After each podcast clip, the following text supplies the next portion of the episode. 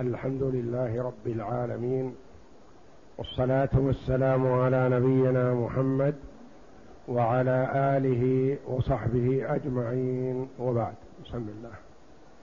بسم الله الرحمن الرحيم. قال المؤلف رحمه الله تعالى فصل فإن شرط ما ينافي مقتضى الرهن. هذا الفصل تحت باب الشروط في الرهن والشروط في الرهن منها ما هو معتبر صحيح ومنها ما هو فاسد يفسد الرهن ومنها ما هو فاسد بنفسه والرهن صحيح. وتعرف هذه بالاستقراء إن شاء الله. نعم. فإن شرط ما ينافي مقتضى الرهن نحو أن يشترط أن لا يسلمه أو لا يباع عند الحلول أو لا يستوفى الدين من ثمنه نعم. أو, أو شرط أن يبيعه بما شاء. أو لا يبيعه إلا بما يرضيه فسد الشرط لأن المقصود مع الوفاء به مفقود. هذه من الشروط الفاسدة بنفسها ولا تفسد الرهن نحو أن شرط أن لا يسلمه. يقول الراهن مثلا أعطيك رهنا بدينك هذه الدار لكن لا أسلمك إياها ولا أسلمها العدل. ما يصح أن يكون الرهن بيد الراهن مشروطا بل لا بد أن يسلم. لأن الله جل وعلا يقول فإن لم تجدوا كاتبا فرهان مقبوضة أو لا يباع عند الحلول. قال أنا أعطيك رهنا بدينك علي هذه الدار لكن أشترط ألا تباع بأي حال من الأحوال. لأنني في حاجة إليها ولا أستغني عنها فهي سكني أنا وأولادي أجعلها رهنا بدينك لكن شرط لا تباع. إذا ما فائدة الرهن؟ فائدة الرهن أن يباع ليستوفى الدين من قيمته. لا يباع عند الحلول أو لا يستوفى الدين من ثمنه. قال أرهنك هذه الدار لكن إذا بيعت ما نسدد الدين من قيمتها. إذا بيعت أنا محتاج إلى ثمنها. إذا بيعت آخذ الثمن. نقول اذا ما فائدة الرهن؟ فائدة الرهن أنه إذا بيع سدد الدين من قيمته أو لا يستوفى الدين من ثمنه أو شرط أن يبيعه بما شاء. قال أنا أرهنك أعطيك رهن هذه الدار مثلا لكن هذه الدار غالية علي أنفقت فيها مالي وعمري. ما تمت لي إلا بعد جهد جهيد. لكن إذا بيعت إذا عرضناها للبيع ما أبيعها إلا بما شئت. أنا أحدد قيمتها. إن أتت بهذه القيمة ولا ما تباع. طيب إذا كانت قيمتها مثلا مئة ألف وأنت قلت بثلاثمائة ألف أحد يشتريها؟ لا. يقول ما تباع إلا بما شئت. نقول لا هذا غير صحيح. أو أن لا يبيعها يبيعه إلا بما يرضيه. قال ما أبيع هذا الرهن إلا بشيء يرضيني. بصرف النظر عن قيمتها في السوق أنا ما أبيعها إلا بشيء يرضيني نقول كذلك هذا الشرط غير صحيح. نعم. نعم. لأن المقصود من الوفاء به مقصود مفقود. يعني هذا الشرط ينافي مقتضى الرهن. فائدة الرهن أنه يباع بما يساوي. فائدة الرهن أنه عند الحلول يباع. فائدة الرهن أنه يسدد الدين من قيمته. فإذا شرط أن لا يسدد الدين أو لا يباع أو لا يباع إلا بما شاء أو بما يرضيه ما وجد الغرض من الرهن. فالشرط هذا فاسد. نعم. وإن شرط أنه متى حل الحق ولم توفني فالرهن لي بالدين أو بثمن سماه فسد لما روي عن النبي صلى الله عليه وسلم أنه قال لا يغلق الرهن رواه الأثرم. ومعناه استحقاق المرتهن له. نعم. وإن شرط أنه متى حل الحق ولم توفني فالرهن لي بالدين. هذه شروط المرتهن. يقول المرتهن أشترط عليك أنه إذا حل الدين الدين يحل في واحد رمضان مثلا.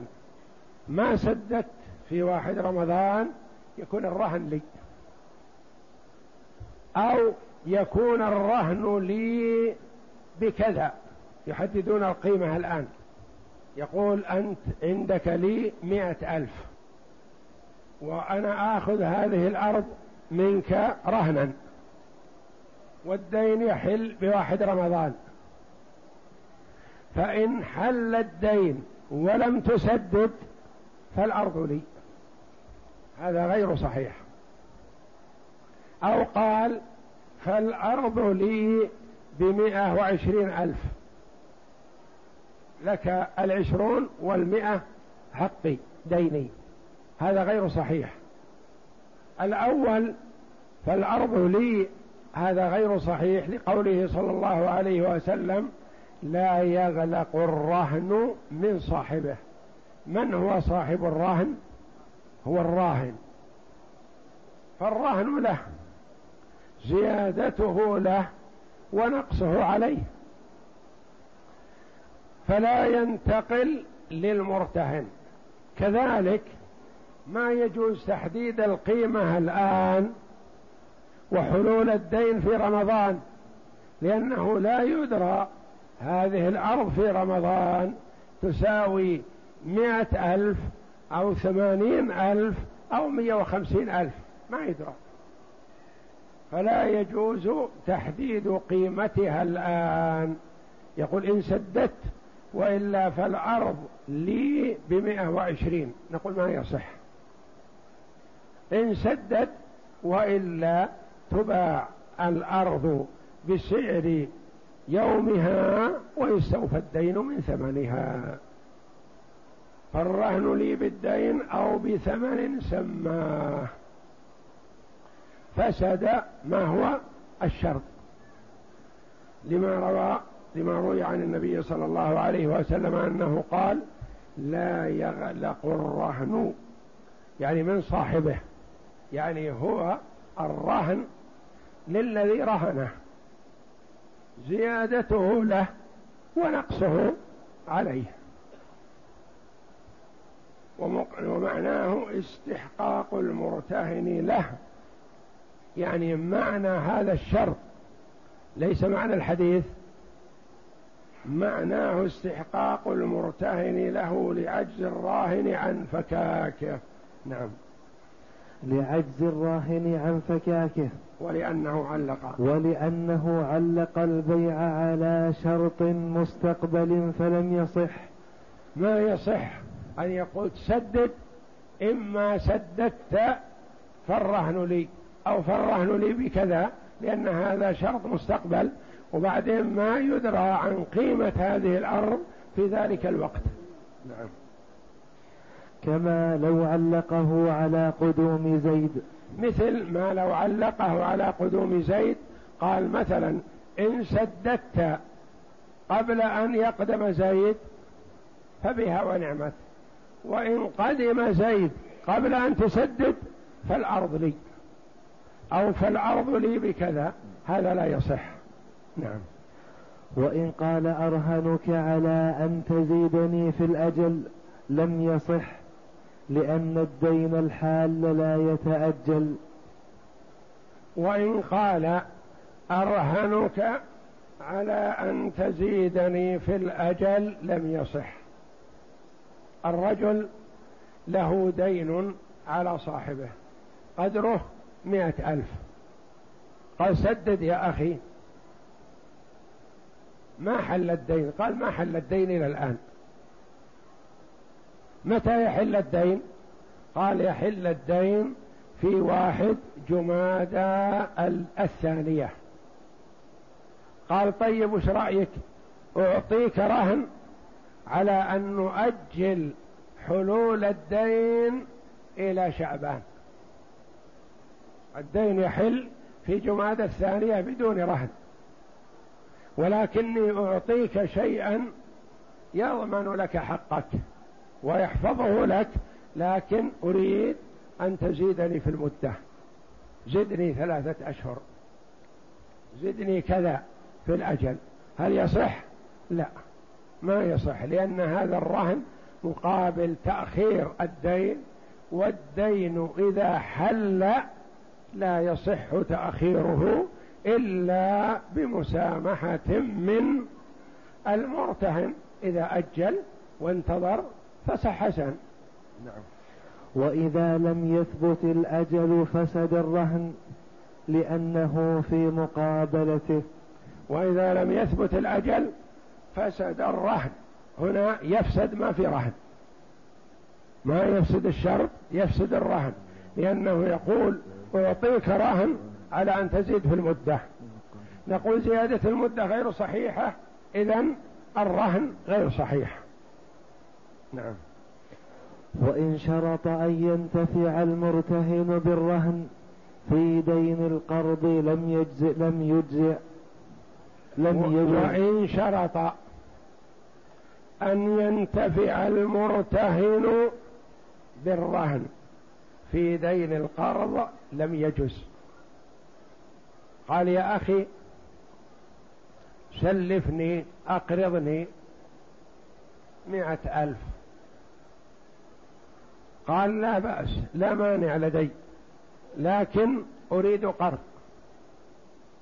أريد رهن. أخشى بعد فترة ما يكون عندك شيء تسددني. أعطني رهن من أجل أن نبيعه وأستلم حقي من قيمته. قال لا بأس أعطيك هذه الأرض رهنا بالدين بالقرض الذي لك علي. قال طيب أنا ماذا أستفيد من الأرض؟ للشمس والهواء ما فيها فائدة. أنا أشترط عليك أني أزرع الأرض وأستثمر منها حتى توفيني قرضي. قال لا بأس. أنا أعطيك الأرض ازرعها حتى أسددك. أو قال أعطيك هذه الغنم رهنا احلبها حتى أسددك. أو قال أعطيك هذه النخل رهنا بالقرض اخلفها وخذ ثمرتها حتى أسدد القرض. تراضي على هذا هل يصح؟ لا. هذا لا يصح لو تراضي عليه. حرام عليهما لأن هذا قرض جر نفعا. وتقدم أن قلنا إن بعض العقود لا تصح لحق المتعاقدين. فإذا تراضيا صح العقد. وبعض العقود لا تصح لحق الله تبارك وتعالى. يعني عقد محرم ما يجوز. لو تراضي عليه من صح. ومثلنا بأمثلة مثل باع تبايع بيعة ربوية برضاهما. هل يصح؟ لا محرم هذا ولا يجوز. تبايعا ما قيمته مئة بثمانين. قال أنت أخي وصاحبي وعزيز علي هذه الأرض سمت مني مئة ألف. فأنا أبيعها عليك بثمانين أو بسبعين من أجل أن تعمرها لتسكن بجواري. تراضيا على ما قيمته مئة ألف بسبعين. هل يصح؟ يصح. لأن القيمة والبيع هذا لحق المتعاقدين.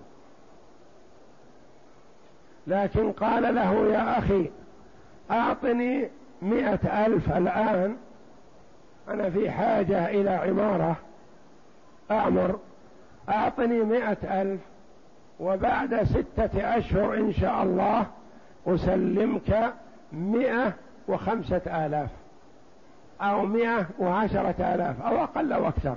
هل يصح؟ لا هذا حرام لأنه ربا.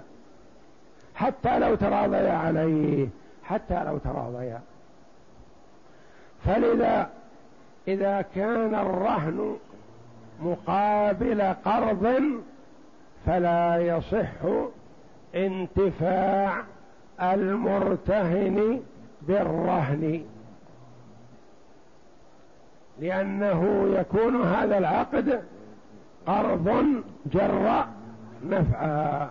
وكل قرض جر نفعا فهو ربا. ولذا قال وإن شرط أن ينتفع المرتهن بالرهن. في دين قرض.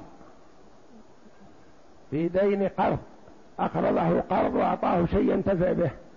لم يجوز نعم. وإن كان بدين مستقر في مقابلة تأخيره عن أجله لم يجز لأنه بيع للأجل. أخرى صورة أخرى. وإن كان بدين مستقر في مقابلة تأخيره عن أجله لم يجز لأنه بيع للأجل. قال له عندي لك مئة ألف دين مستقر في ذمتي ما هو قرض قيمة بضاعة.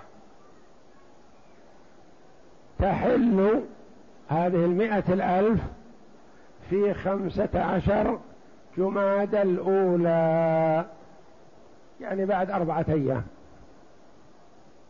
وأنا يا أخي الآن ما عندي مئة ألف. ولو ألزمتني اضطررت إلى أن أستدين دين آخر. لكن يا أخي أنا أرهنك هذه الدار. بدينك انتفع بالدار واسكن فيها أو أجرها أو تصرف فيها إلى شهر رمضان. أجل الدين من خمسة عشر جماد الأولى إلى واحد رمضان. وانتفع بهذه الدار. أو هذه النخل. اخرفها رهن بيدك. اخرفها وتبقى عندك بيدك إلى رمضان أسددك. أو هذا الزرع مثلا. احصد منه وانتفع. واعلف بهائمك. حتى أسددك الدين. يعني أعطاه رهنا فيه نفع مقابل تأجيل الدين من خمسة عشر جماد الأولى إلى واحد رمضان. هل يصح؟ لا لأن هذا بيع للأجل وبيع الأجل لا يجوز. نعم. وإن كان في بيع فعن أحمد جوازه إذا جعل المنفعة معلومة كخدمة شهر ونحوه فيكون بيعا وإجارة وإذا كان مقابل البيع لا علاقة له بالأجل ولا علاقة له بالقرض وإنما مقابل دين. قال له مثلا اشترى منه بضاعة وطلب الثمن قال ما عندي ثمن. الثمن نؤجله إلى رمضان. قال لا بأس لكن أريد رهن. قال نعم. أعطيك رهنا هذه السيارة تركبها. أو هذا الغلام يخدمك رهنا بالدين المستقر ولا علاقة له بالأجل وليس مقابل قرض. فيقول الإمام أحمد رحمه الله إن هذا يجوز لأن هذا عبارة عن رهن مقابل بيع وفيه شيء من الإجارة. كأنه قال أبيع لك هذه البضاعة بكذا أبيع لك هذه البضاعة بكذا مثلا وأستأجر منك هذا الغلام يخدمني كذا بهذه القيمة. فهذا لا بأس لأنه بيع وإجارة وإن لم تكن معلومة بطل الشرط للجهالة. وإن لم تكن معلومة بأن قال تكون عندك السيارة حتى أسدد ولا يدرى متى يسدد بعد شهر أو بعد سنة. هذا مجهول. ولا يصح أن يكون إجارة فلا يصح أن يكون مشروطا في الرهن. وبطل البيع لجهالة ثمن ثمنه. وبطل البيع لجهالة ثمنه لأنه ما يدرى ما هو حق الإيجار وحق الثمن فيتداخلا فيبطل الاثنين. نعم. وما عدا هذا فهو إباحة لا يلزم الوفاء به. وما عدا هذا فهو إباحة. لا يلزم الوفاء به ولا يؤثر على العقد. مثلا أرهنه سيارة واتفق على أن تبقى عنده في الجراج. قال له يا أخي أنا أحتاج السيارة هذه في يوم الجمعة توصلني إلى الجامع فقط. هل تسمح أن أركبها يوم الجمعة إلى الجامع؟ قال نعم لا بأس. بدون شرط. فاطلع الراهن على أن الرجل يأتي بها يوم الجمعة. وأقره على ذلك. في إحدى الجمع اطلع على أنه يسلمها شخص لا يحسن القيادة. فقال يا أخي أنا سمحت لك على أن تركب الرهن يوصلك إلى الجامع بشرط أن يكون القائد عارف بأصول القيادة.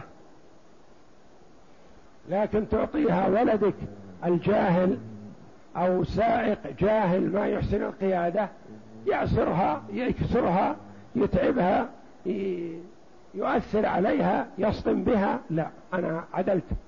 لا تركبها ولا يوم الجمعة. هذا معنى قوله وعد. لا يلزم الوفاء به. يعني يصح الإذن فيه ولا يلزم. فإن استمر في الإذن فحسن وإن منعه فلا يلزم الوفاء به. نعم.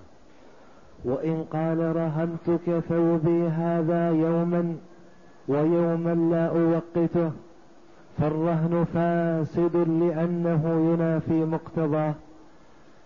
وإن قال رهنتك ثوبي هذا يوما ويوما لا أوقته.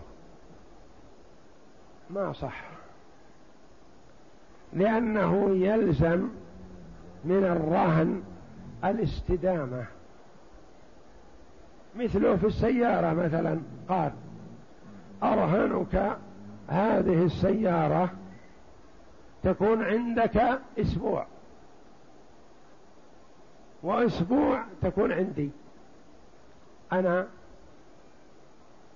آخذها أستفيد منها. ثم أعيدها لك الأسبوع الثاني الثالث مثلا. ثم تكون عندي الأسبوع الرابع. وهكذا هذا لا لا يصح لأنه من شرط الرهن استدامته. استدامة الرهن. ما يكون رهن يوم ويوم ليس برهن أو أسبوع رهن وأسبوع ليس برهن لا. نعم. وكل شرط يسقط به هنا فالرهن فاسد يعني نفس الرهن يفسد. ما يفسد الشرط وإنما يفسد يكون كأن البيع بلا رهن. نعم. وكل شرط يفسد به دين الرهن يفسده. وكل رهن وكل شرط يسقط به دين الرهن يفسده. يعني يفسد الرهن. كل شرط يسقط به دين الرهن. يقول مثلا هذا الرهن عندك لكن إذا حركت السيارة من مكانها فالدين ساقط. هذه السيارة رهن عندك تبقى في القراش محفوظة. لكن لو حركتها يوما من الأيام فما يكون عندي لك ولا ريال. واتفق على هذا. هل يصح؟ لا. لأن في هذا جهالة ويسقط حق ثابت بالذمة. ولا يسقط الدين إلا بسداده أو بإبراء بإبراء من صاحبه. نعم. وما لا يؤثر في ضرر أحدهما كاشتراط جعل الأمة في يد أجنبي عزب. عزب. أجنبي عزب لا يفسده. وما لا يؤثر في ضرر أحدهما. شرط لا يضر الراهن ولا يقطع علاقته. بالرهن أو شرط لا يضر المرتهن ولا يسقط دينه فهو لا يفسد الرهن وإنما إذا كان غير صحيح فيفسد هو والرهن بحاله. مثل اشتراط جعل الأمة في يد أجنبي عزب. يقول مثلا بعني هذه البضاعة قال بعتك إياها لكن أريد رهن. قال نعم أعطيك رهن. هذه الجارية عندي بنت مملوكة أعطيك إياها رهنا لكن لا تكون عندك ولا تكون عندي وإنما تكون عند زيد. اشترط أن تكون عند زيد. وكأنه تحيل ليسقط الرهن. لأنه إذا فتشنا وعرفنا أن زيد أعزب ما أقررناهم على أن تكون الجارية الأجنبية رهن عند زيد الأعزب في داره. ما خلا رجل بامرأة إلا كان الشيطان ثالثهما. اتفق على هذا. أتانا من أتى وقال فلان وفلان تبايعا وكان الرهن جارية والجارية هذه جعلوها عند رجل أعزل فهل تقرونهم؟ نقول لا. ما يجوز لنا أن نسكت هذا منكر. ولا نقرهم.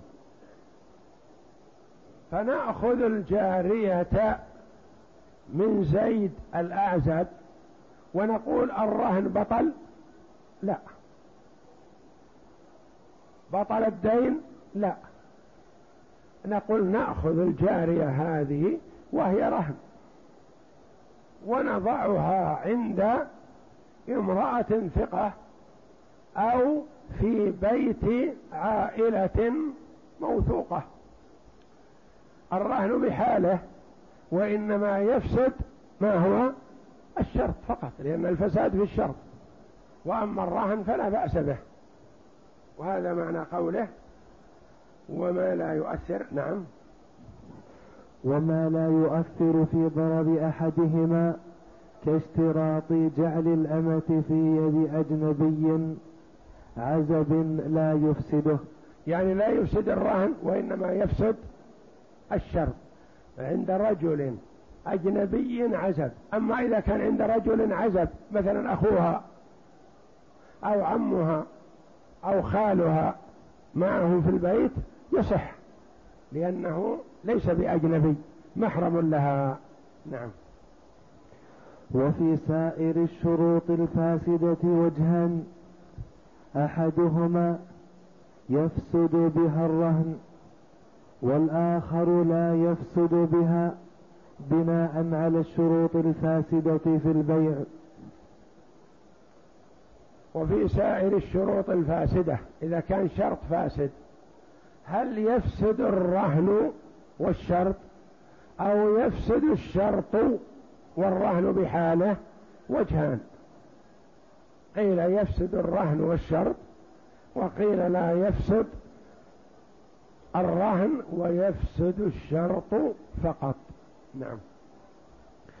ويحتمل أن ما ينقص المرتهن يبطله وجها واحدا. أن الشيء الذي ينقص حق المرتهن يبطله يبطل به بلا تردد. نعم. وفي سائرها وجهان نعم. أحدهما يبطل الرهن لأنه شرط فاسد فأبطله كالأول. والثاني لا يبطله لأنه زائد فإذا بطل بقي العقد بأحكامه. إذا غير الرهن الشرط الذي يضر المرتهن فيه احتمالان. قيل يفسد الشرط ويفسد الرهن يكون بلا رهن. وقيل يفسد الشرط فقط والرهن بحاله لأن الشرط الفاسد يبطل والرهن صحيح فيبقى رهنا بحاله. والله أعلم وصلى الله وسلم وبارك على عبده ورسول نبينا محمد وعلى آله وصحبه أجمعين.